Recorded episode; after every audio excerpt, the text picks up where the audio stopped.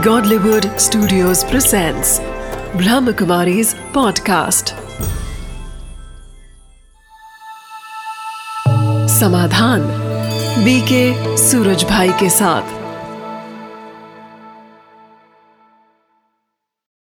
नमस्कार, आदाब, सत श्रीकाल मित्रों, स्वागत है एक बार पुनः आप सभी का समाधान कार्यक्रम में। एक ऐसा कार्यक्रम जो आपकी सभी समस्याओं का समाधान करता है।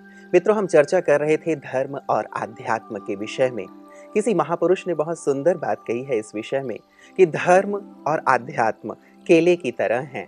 धर्म वास्तव में केले का बाहरी भाग है, अर्थात छिलका है, और आध्यात्म केले का भीतरी भाग है। तो धर्म वास्तव में बाहर जो हमें दिखाई देता है वो है, लेकिन अध्यात्म अंदर से व्यक्ति को सशक्त बनाता है, जिसकी चर्चा आदरणीय सूर्य भाई जी पिछले एपिसोड में कर रहे थे। आइए इस चर्चा को आगे बढ़ाते हैं उनके साथ, उनका स्वागत करते हुए। प्राता जी, आपका बहुत बहुत शुक्रिया। प्राता जी ये धर्म और आध्यात्म की चर्चा भारतवर्ष में तो आम है, लेकिन कई बार लोग इसे अलग नहीं कर पाते। और पिछली बार भी जैसे हमारे एक दर्शक ने पूछा था कि आप लोग इन दोनों शब्दों का अलग अलग इस्तेमाल करते हैं और अध्यात्म पे ज़्यादा ज़ोर देते हैं धर्म की चर्चा। कम करते हैं। और वास्तव में आपने बहुत सुंदर बात कही थी कि आध्यात्म भीतर से विकास करने वाली चीज़ है आत्मा से जुड़ी हुई चीज़ है हमारे मूल गुणों और मूल शक्तियों का विकास करने वाली चीज़ है और इसी पे शायद ज़्यादा आज के व्यक्ति को फोकस करना चाहिए। धर्म का जो स्वरूप दिखाई देता है ये जिसको हम कहेंगे ये व्यक्ति बहुत धार्मिक है। यानी बहुत नम्र है बहुत सौम्य है बहुत भावना वाला है दूसरों को बहुत प्रेम रहम सहयोग सहानुभूति ये सब देने वाला है। और एक दूसरा बाह्य रूप पूजा पाठ शास्त्रों का अध्ययन आदि वो भी इसमें आ जाता है। ऐसे व्यक्ति को हम धर्म कहते हैं। हम्म। लेकिन धर्म के पीछे जैसे आपने कहा कि केले के अंदर अगर गुद्दाई ना हो माल ही ना हो तो केले का महत्व ही क्या? तो वास्तविक शक्ति है आध्यात्म। वो अगर धर्म के बीच में नहीं है धर्म के अंदर समाहित नहीं है। तो धर्म जैसे एक बाह्य स्वरूप दिखाई देता है उसका वास्तविक आंतरिक स्वरूप लोप हो जाता है और धर्म मनुष्य को उतना बल प्रदान नहीं करता नहीं तो रिलीजन इज़ माइट धर्म में बहुत शक्ति है वो बहुत शक्तिशाली मनुष्य को बना सकता है। उसमें नैतिकता समाई होती है उसमें श्रेष्ठ चरित्र संपूर्ण पवित्रता समाहित होती है। तो हम अध्यात्म से कहेंगे जो अंदर रहने वाली आत्मा का विकास करता है जो आत्मा में उसके सभी गुणों का समावेश करने में मदद करता है जो आत्मा को बहुत सशक्त बनाता है। नहीं तो क्या होता है? देखिए एक शब्द ही धर्म के लिए प्रसिद्ध है धर्म भीरु। हम्म। धर्म की कुछ सिद्धांतों से लोग भयभीत रहते हैं। ये कर लेंगे तो कहीं भगवान हमें सजा ना दे। ये कर लें तो कहीं हमारा पाप ना हो जाए। मच्छर को मार दें तो कहीं भगवान हमें भी ना मारे। मक्खियों को मार दें तो कहीं गड़बड़ ना हो जाए। तो धर्म मनुष्य को भीरू कर देता है, डरपोक बनाता है। परंतु जब धर्म के साथ अध्यात्म जुड़ जाता है तो मनुष्य बहुत शक्तिशाली बन जाता है। इतना शक्तिशाली कि उससे अधिक शक्तिशाली और कोई होता ही नहीं आज के दौर में भ्राता जी आपको नहीं लगता कि जो धर्म का स्वरूप है वो ज़्यादा प्रचलित है अर्थात पूजा पाठ कर्म कांड इन सब में लोग ज़्यादा जुड़े हुए हैं लेकिन अध्यात्म की ओर कम ध्यान दे पा रहे इसका कारण ये है कि अध्यात्म का ज्ञान उसका प्रचार कहीं हुआ ही नहीं। अब बहुत सारे गुरु पैदा होते हैं अच्छे कार्य करते हैं नो डाउट वो अच्छी शिक्षाएँ देते हैं लोगों को सहयोग करना सिखाते हैं। आपस में भी कहीं ना कहीं प्रेम भाव बढ़ाना सिखाते हैं। थोड़ा बहुत जो उनके पास होता है ज्ञान भी देते हैं। लेकिन वो सब धर्म ही रहता है। धर्म का बाह्य स्वरूप।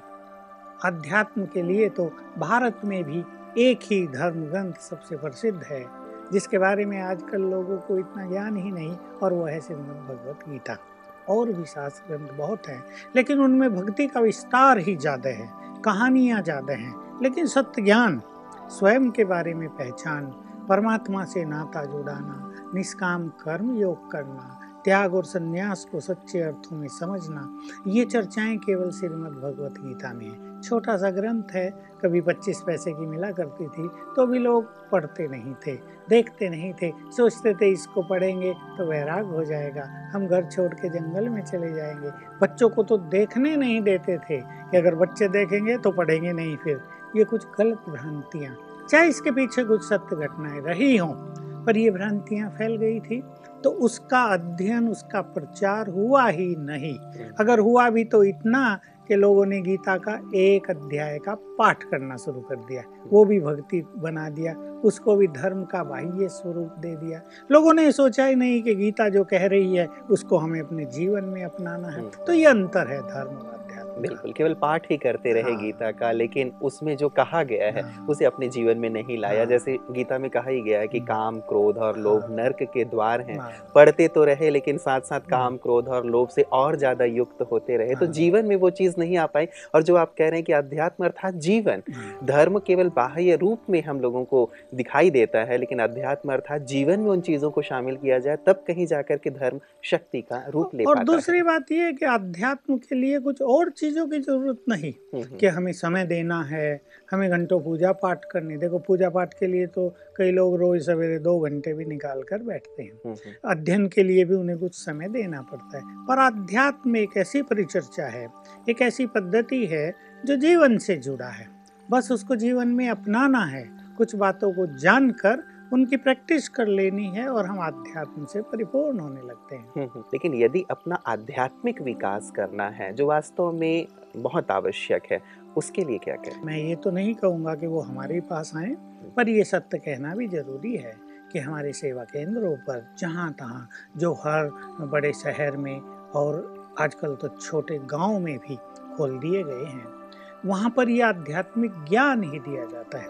इसलिए कहीं कहीं लोग हमारे वहाँ जाकर ये भी कहने लगते हैं कि तुम्हारे यहाँ चित्र तो सब देवी देवताओं के हैं पर तुम कहीं फूल तो चढ़ाते ही नहीं।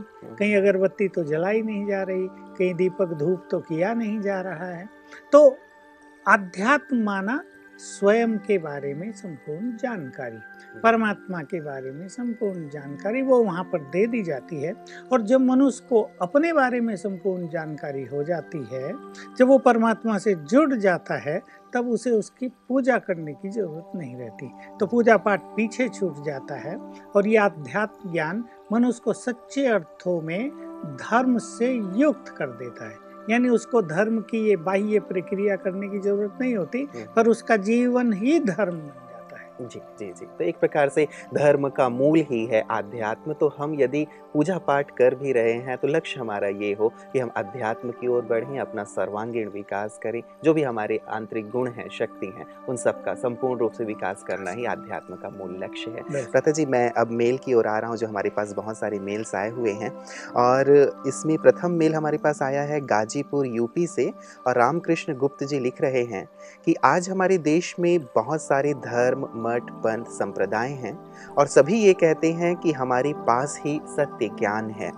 हम ही ईश्वर तक आपको पहुँचा सकते हैं, हम ही आपको मुक्ति, जीवन मुक्ति का मार्ग दिखा सकते हैं। सभी स्वयं के पास सत्य होने का दावा करते हैं, ऐसे में आम आदमी कंफ्यूज हो जाता है कि सत्य क्या है। हम जाएँ तो कहाँ जाएँ? आखिर सत्य को परखा कैसे जाए? हाँ बिल्कुल ठीक है। गुप्त जी का कहना बिल्कुल यथार्थ है। जहाँ एक ही जगह दस मार्ग जा रहे हों हम्म। और सभी दावा कर रहे हों कि इस रास्ते से जाएँगे तो आप अपने लक्ष्य पर पहुँच जाएँगे संभव है वो दस के दस मार्ग घूम फिर के मुड़ के लंबी यात्रा तय करके कोई कटीले मार्गों को पार करने के बाद उस टारगेट पर पहुँचता हो हम्म। तो देख लिया सबने कहीं भी जाकर परमात्म प्राप्ति हुई या नहीं हुई सत्य जहाँ है उसका सबसे बड़ा प्रूफ होगा सरलता सत्य जहाँ है, उसका सबसे बड़ा प्रूफ होगा जैसे सत्यम शिवम सुंदरम। वो आत्मा का कल्याण करेगा, वो जीवन को बिल्कुल सुंदर बनाएगा। जहाँ सत्य होगा, वहाँ मनुष्य के पास बहुत शक्ति होगी। और एक अंतिम बात मैं इस बारे में कहूँगा कि जहाँ सत्य है, वहाँ खोज समाप्त है। जब मनुष्य को पता लग गया, two plus two is equal to four.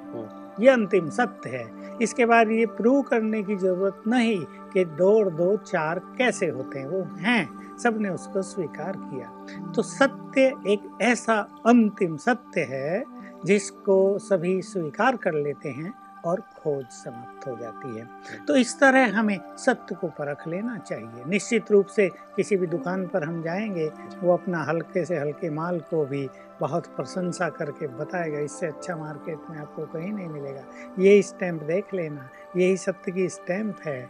बिल्कुल तो हर व्यक्ति अपनी बात को प्रबल ढंग से तो कहेगा ये तो बिल्कुल नेचुरल है कोई क्यों कहेगा कि हमारे मार्ग पे न चलना उसके मार्ग पे जाना वहाँ से तुम्हें भगवान मिल जाएगा हम्म। लेकिन हमें देख लेना है परख लेना है जहाँ हमें आत्मसंतोष मिले, जहाँ हमें आत्मशुद्धि का मार्ग मिले, जहाँ हमें लगे कि हमारा चित्त पवित्र होता जा रहा है, जहाँ हमारे सभी प्रश्नों का हल हमें सहज भाव से मिल रहा हो और जहाँ पहले ही दिन से हमें परमात्मा अनुभूति का आभास होने लगा हो, वही सत्य है। इसलिए हर व्यक्ति बुद्धिमान है, उसे सहज ही इस बात को परख लेना है और सत्य मार्ग पे चल देना है। भ्राता जी लेकिन मान लीजिए एक व्यक्ति इन सभी मार्गों पर जा कर के परखना चाहे तो हज़ारों मठ मठांतर हैं जैसे इन्होंने कहा है तो शायद पूरी उम्र ही गुजर जाए इसमें। तो सत्य एक सही रूप में यदि हमारे सामने आ जाए सबके सामने आ जाए कि वास्तव में यही सत्य है संपूर्ण सत्य है तो ये जो तलाश है खोज है तो बिल्कुल। हो जाए। हम तो ये कह ही रहे हैं बिल्कुल खुलेआम कह रहे हैं कि अब आपको सत्य के मार्ग को खोजने की ज़रूरत नहीं।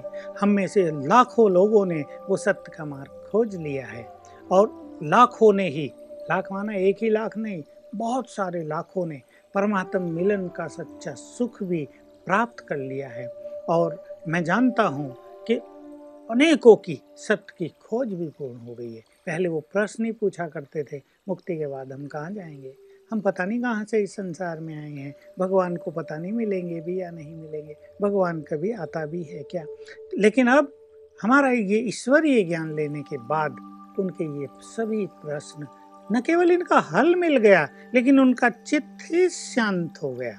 एक तो है बौद्धिक दृष्टि से, तार्किक दृष्टि से किसी बात को समझ लेना, लेकिन कभी कभी ये होता है कि तर्क के द्वारा कन्विंस होने के बाद भी मनुष्य अंदर से असंतुष्ट रहता है।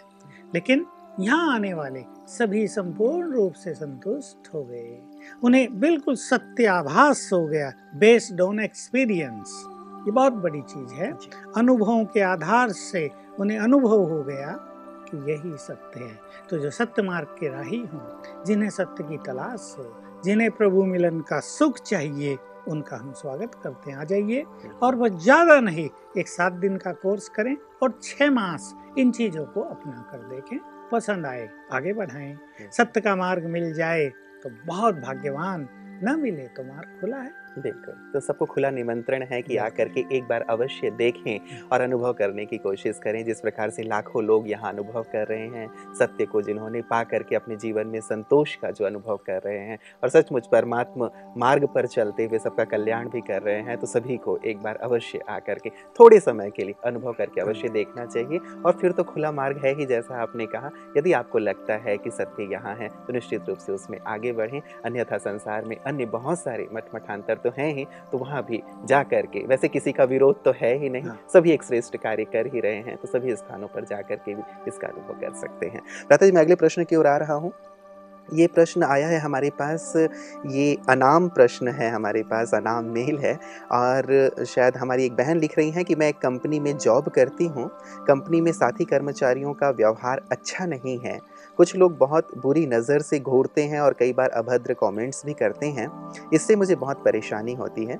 मैं अभी ऑफ़िस में नई नई हूँ, इसलिए सोचती हूँ कि यदि बॉस से कहूँगी तो वो भी क्या सोचेंगे कि अभी अभी आई है और इतने पुराने कर्मचारियों का कंप्लेन कर रही है। और यदि घर में बताऊँ तो मम्मी पापा परेशान होंगे।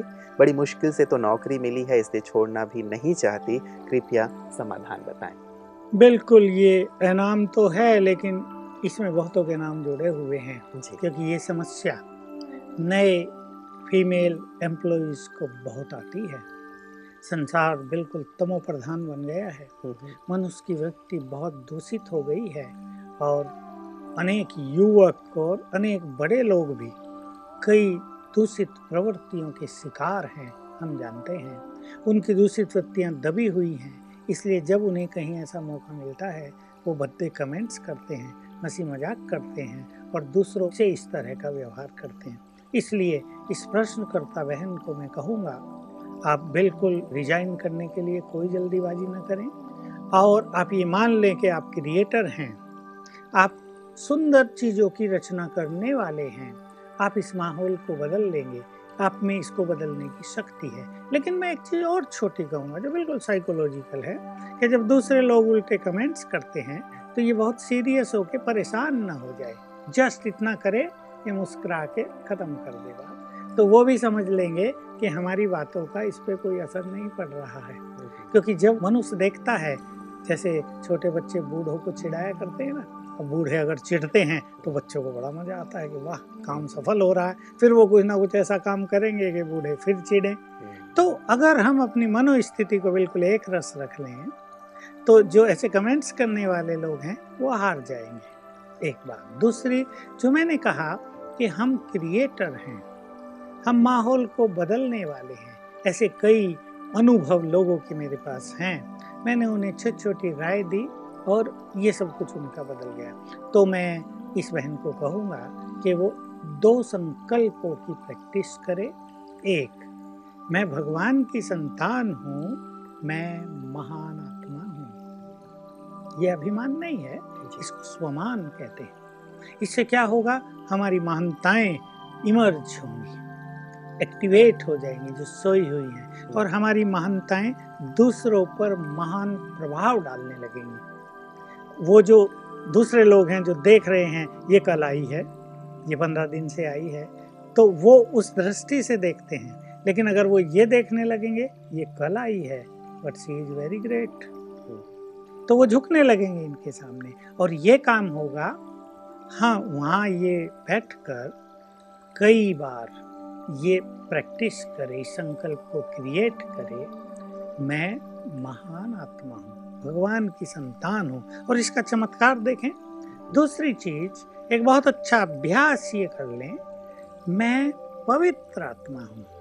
तो इससे पवित्र वाइब्रेशंस चारों ओर फैलेंगे और उन लोगों की जो दूषित वृत्तियाँ हैं उसको वो समाप्त करेंगे। ऐसे भी बहुतों के अनुभव मेरे पास हैं।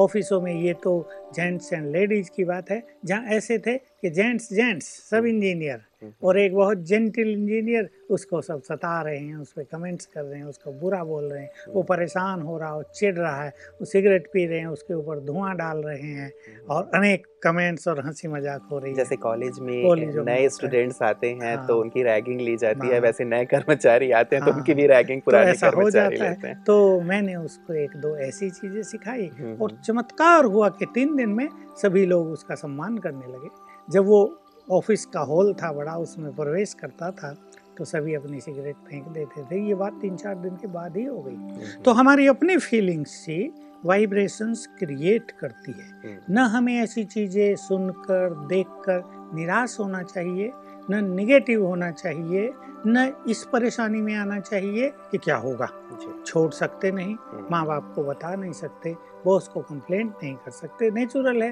वो भी सोचेगा तो ना भाई ये कंप्लेंट्स तो बार बार वो भी तो परेशान हो जाएगा कंप्लेंट हम्म। और कुछ कंप्लेंट है तो नहीं लोगों की आम मेंटेलिटी होती है ऐसे हँसी मज़ाक कर देना तो इसको लाइटली लेंगे हम्म। और बहुत अच्छी फीलिंग्स क्रिएट करेंगे तो इनके वाइब्रेशंस दूसरों के वाइब्रेशंस को बदल देंगे तो जी एक तो रिएक्ट ना करें इसको थोड़ा सा हल्के में लें हाँ। और साथ ही जैसे कुछ आपने आध्यात्मिक अभ्यास बताए हैं उन आध्यात्मिक अभ्यासों को करें तो वाइब्रेशंस चेंज होंगे और निश्चित रूप से वो सभी पुनः ठीक हो जाएँगे। लेकिन भ्राता जी एक चीज़ और होती है कि कई बार जो हदें हैं वो पार होने लगती हैं समस्याएँ बहुत ज़्यादा बढ़ने लगती हैं या फिर कहते हैं कि जैसे पानी सिर के ऊपर जाने लगता है तो ऐसी स्थिति में क्या किया हाँ ऐसी स्थिति भी कईयों के पास आती है।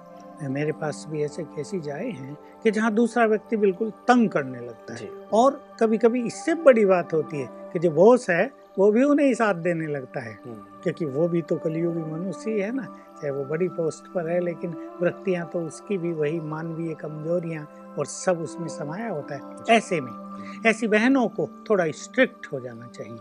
और जैसे भगवान ने हमें सिखाया है तुम नारी नहीं हो तुम अबला नहीं हो तुम शिव शक्ति हो। हम्म।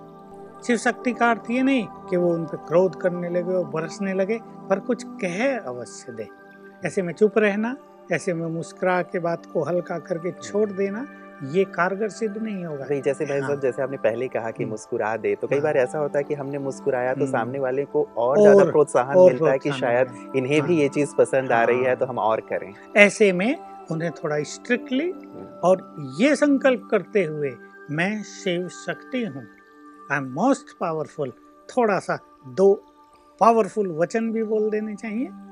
और ऐसा कई बहनें करती हैं और दूसरों के मुख को बंद कर देती हैं। तो ऐसे पावरफुल शब्द जैसी परिस्थिति है, उसी अनुसार अपने इमोशंस को कंट्रोल रखते हुए, अपने क्रोध को कंट्रोल रखते हुए अगर बोलेंगे तो निश्चित रूप से दूसरों को सावधान होना ही पड़ेगा। जी जी जी वो कहते हैं कि इतना मीठा भी ना बनो हाँ, कि चीटी लग जाए। हाँ, तो मीठे तो अवश्य बने लेकिन इतने भी मीठे नहीं कि लोग चीटी मतलब चीटियाँ हमारे पीछे लग जाएँ। तो हमें परिस्थितियों को भापते हुए दोनों प्रकार से नम्र भी बने और साथ ही स्ट्रिक्ट भी रहे। तो ताकि इस प्रकार की जो समस्याएँ आती हैं बहनों के सामने वो दूर हो सके।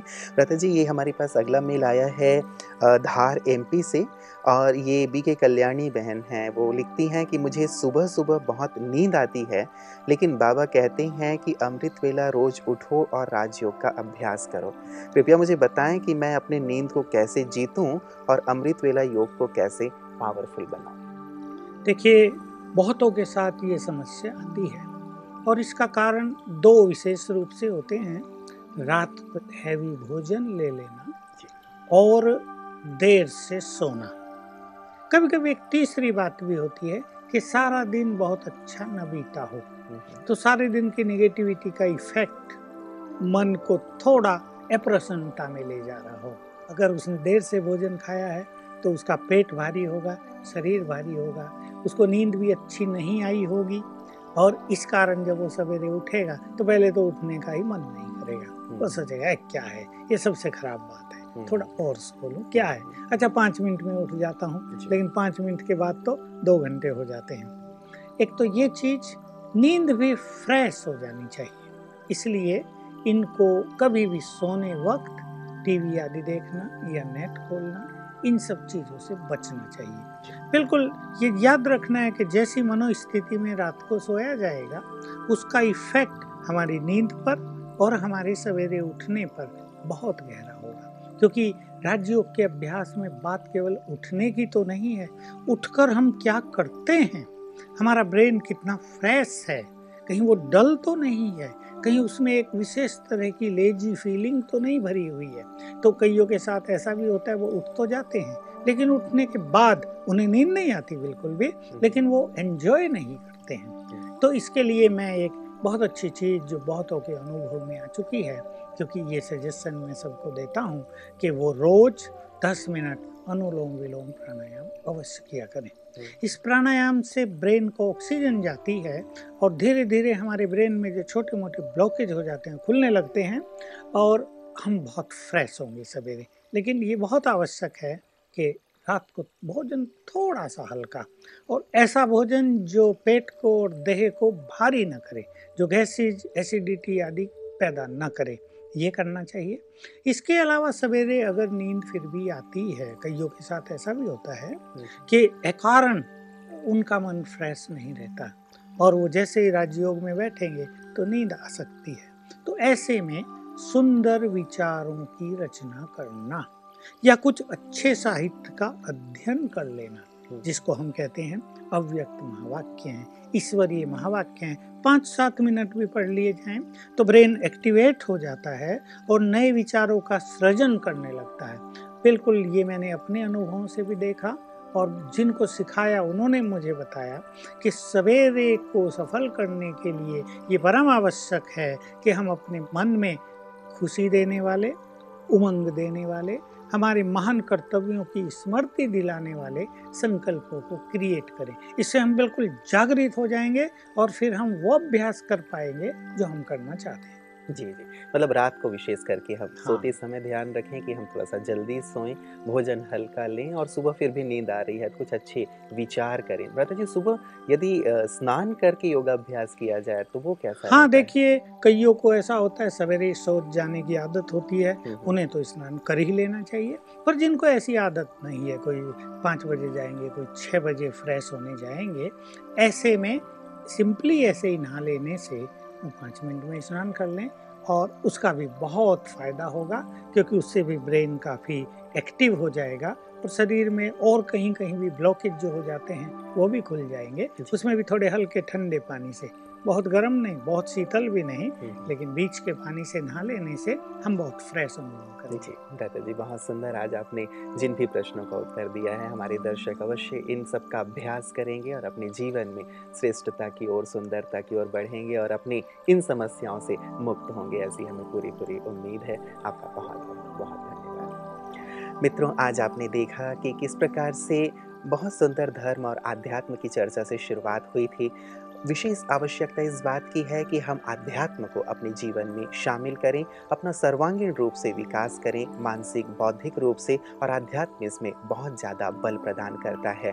कई बार समस्याएँ ऐसी होती हैं जो बहुत छोटी होती हैं, लेकिन फिर भी हमें बहुत बड़ी लगती हैं और यदि हमने आध्यात्मिक रूप से अपना विकास किया हुआ है तो बिल्कुल छोटी प्रतीत होने लगती हैं और सहज रूप से हम उन्हें पार कर लेते हैं। आप भी अपनी समस्याओं को, यदि किसी भी प्रकार की समस्या का सामना कर रहे हैं, हमें लिख भेजें। मेल कर सकते हैं आप हमें, ताकि आपकी समस्याओं को भी हम इस कार्यक्रम में शामिल करें। लक्ष्य हमारा यही है कि हमारा पूरा भारतवर्ष, हमारे सभी भाई बहनें सभी प्रकार की समस्याओं से मुक्त हों। आज के समाधान कार्यक्रम में इतना ही। दीजिए इजाज़त। नमस्कार।